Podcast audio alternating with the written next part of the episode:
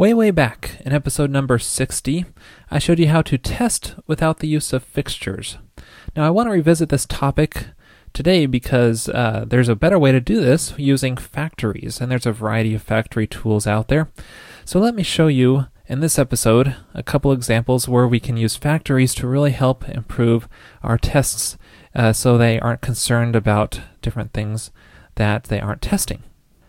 Let's start off by taking a look at this spec for a user model where we have some authentication going on. We have this user model in this class method called authenticate, where if we pass in a username and password in, we should get a matching record from the database if it matches with the proper username and password.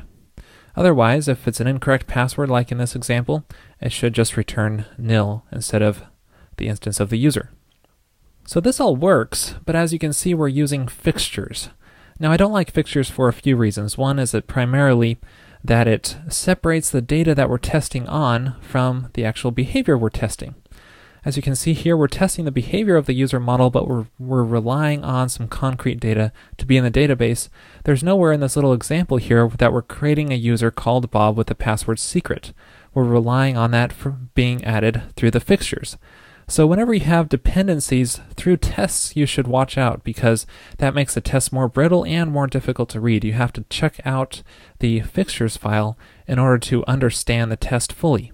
Now, even here, it's not even helping very much because our password happens to be crypted for the database, so we don't even really know that the password is correct in this test. Not a very good solution to use fixtures here. Now I'm going to run our specs just to make sure everything's passing because before I try to replace these fixtures here, I just want to make sure we have passing tests to start off with, and we do. So let's work on replacing our fixtures. We never want to uh, change our tests and try to improve them without having them passing first. That's our first goal. So now that we know all of our tests are passing, let's focus on removing fixtures by creating a new user in our database directly. So we say user.create, set our username to Bob, and our password to secret, and then make sure that the user that we're fetching matches that. So let's just make sure to create that record for this other test too, to uh, test the incorrect behavior as well. And we try running our specs again, see how they work, and we get two uh, errors here saying that, well, email is invalid. So apparently our user model requires that we have an email in here. And so what do we do? We try adding an email field. Well, this can get pretty tedious, especially if you already have a lot of tests, you add validations later on, and then suddenly you have all these tests breaking. It's not a very good solution, especially also because we're adding a, more data than what we really need for our test to pass, to work. Uh, email address is something that this one test here should not be concerned at all about, and we don't really want to add extra um, code in here that we don't really need and complicate things. So this is one of the main motivations behind factories. It helps you build records which are valid at to begin with, so you don't have to worry about adding all these extra attributes to them in order to test them in this case. Now there are a number of factory plugins out there you can choose from. I'm going to demo Factory Girl in this episode, but I'll mention some of the other ones at the end here. So to install Factory Girl, I'm just going to add this config.gem line to my test.rb file. So I'll just paste that in right here, and that way it will install Factory Girl from the GitHub source. And to make sure you have that gem installed, just run this command in your Rails app directory so that way it just installs all the gems as mentioned in your test environment. So it'll install Factory Girl for us. There we go. Now I like to keep all my factory definitions in one place, so I'm just going to add a new file under my spec directory here called factories.rb. Now, of course, if you're using a test unit or shoulda, you'd put it under the test directory instead of the spec directory like I am here because I'm using rspec. So the way you define a factory is just called factory.define, and then pass in the name of the model, in this case user, and then a block, and this just passes through a factory object which you call attributes on to set their initial value. So we can say f.username to set the initial username for user. I'm just going to call it foo.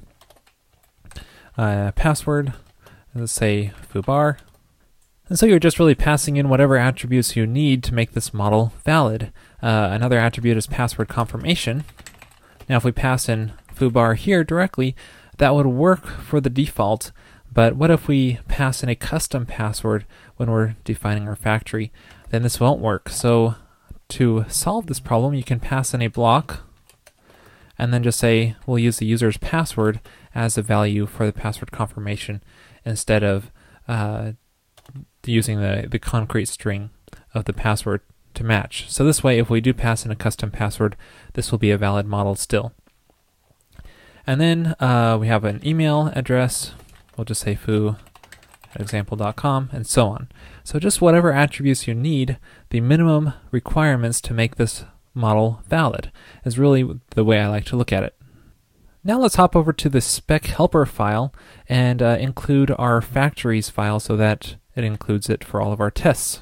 So if you're using Shoulda or test unit, you would just put this inside of your test helper file instead. So you will just say our factories file. Make sure to require that to include that so we can use it in our tests. Next, let's hop into our user spec file and change this so that it's going to use our factory to create our user records instead of creating them directly like we have here. This way we will have valid user data. So to do that, we just call factory.create to build a record, but we have to pass in as a first argument here the name of the factory we want to use to build a record through. So in this case, user. So it'll create a new user record that's completely valid, and then we pass in whatever arguments we want to change the data that's based off of what the initial information is it's going to build the uh, record from.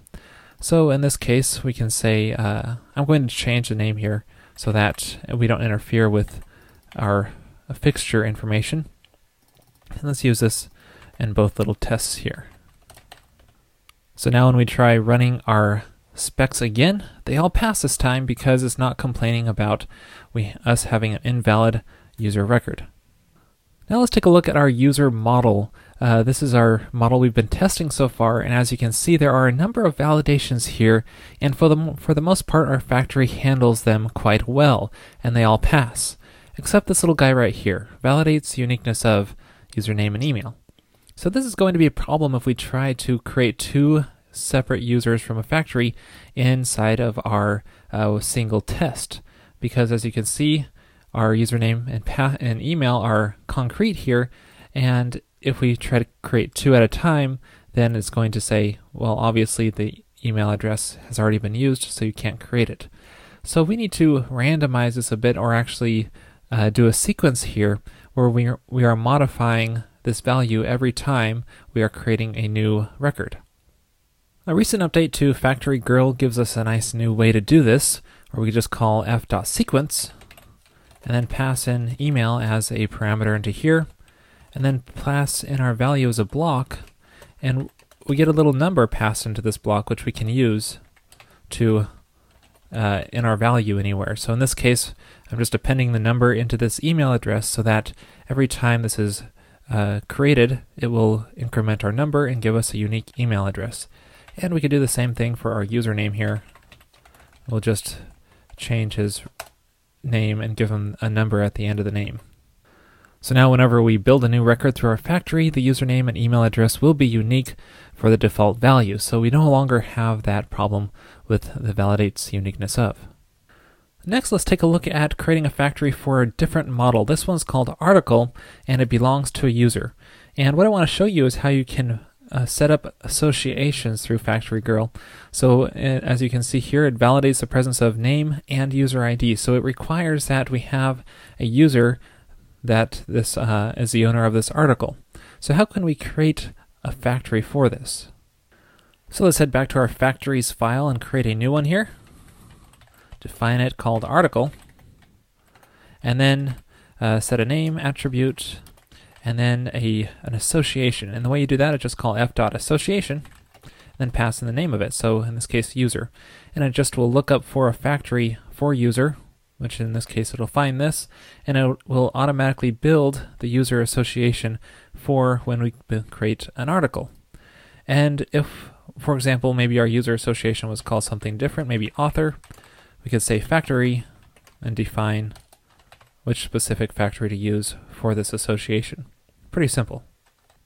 Now I want to finish up our look at Factory Girl by taking a look back at our user specs, and then specifically this call on factory.create. Now if we call create on a factory like this, we're going to create the model and save it to the database. Now if you don't want to save it to the database, maybe you just need to work with it in memory, you can call factory.build, and that won't save it to the database. Uh, another thing you could do, which is kind of cool, is attributes for and that will return a hash of attributes for uh, building a valid user record. This is really great if you're in some kind of controller spec and you want to pass it as parameters to a controller request. Uh, that's a good way to do that. And then finally, if you just call factory and pass the attributes directly like this, uh, you're going to do the same thing as factory.create. This is just a shorthand way of doing it. So we could just call factory directly like this uh, for calling factory.create. Now, there's a lot more to Factory Girl, which I have, haven't been able to get into in this episode, but I encourage you to check out the documentation for details on all of that, which I will link to in the show notes. Now, I also encourage you to check out some of the alternatives to Factory Girl.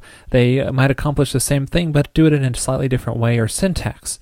So uh, that way you can see which one fits your personal preference better. A machinist is a great one to look at. Uh, I highly encourage it because one of the nice things about it is the uh, very concise syntax that it offers over Factory Girl. It makes Factory Girl look a little bit more verbose. As you can see here, there's three different model uh, blueprints defined here, or factories, which uh, is much more concise than Factory Girl. Another library to take a look at is Object Daddy, which is uh, has an interesting syntax of defining the attributes by reopening the, the model class and just specifying the generated attributes in there. So as you can see, there's a number of different options you have here for factories, and I encourage you to just take a look at all of them, try them out, and see which one you like best. Sponsored in part by Scrummed, a simple project management tool for agile teams. Create user stories and view charts to see your current project status in real time. For a free 30-day trial, visit scrummed.com. Also sponsored by Sifter, a bug and issue tracking application designed to be inviting to even the least technical team members and clients. Check out sifterapp.com for a free 30-day trial.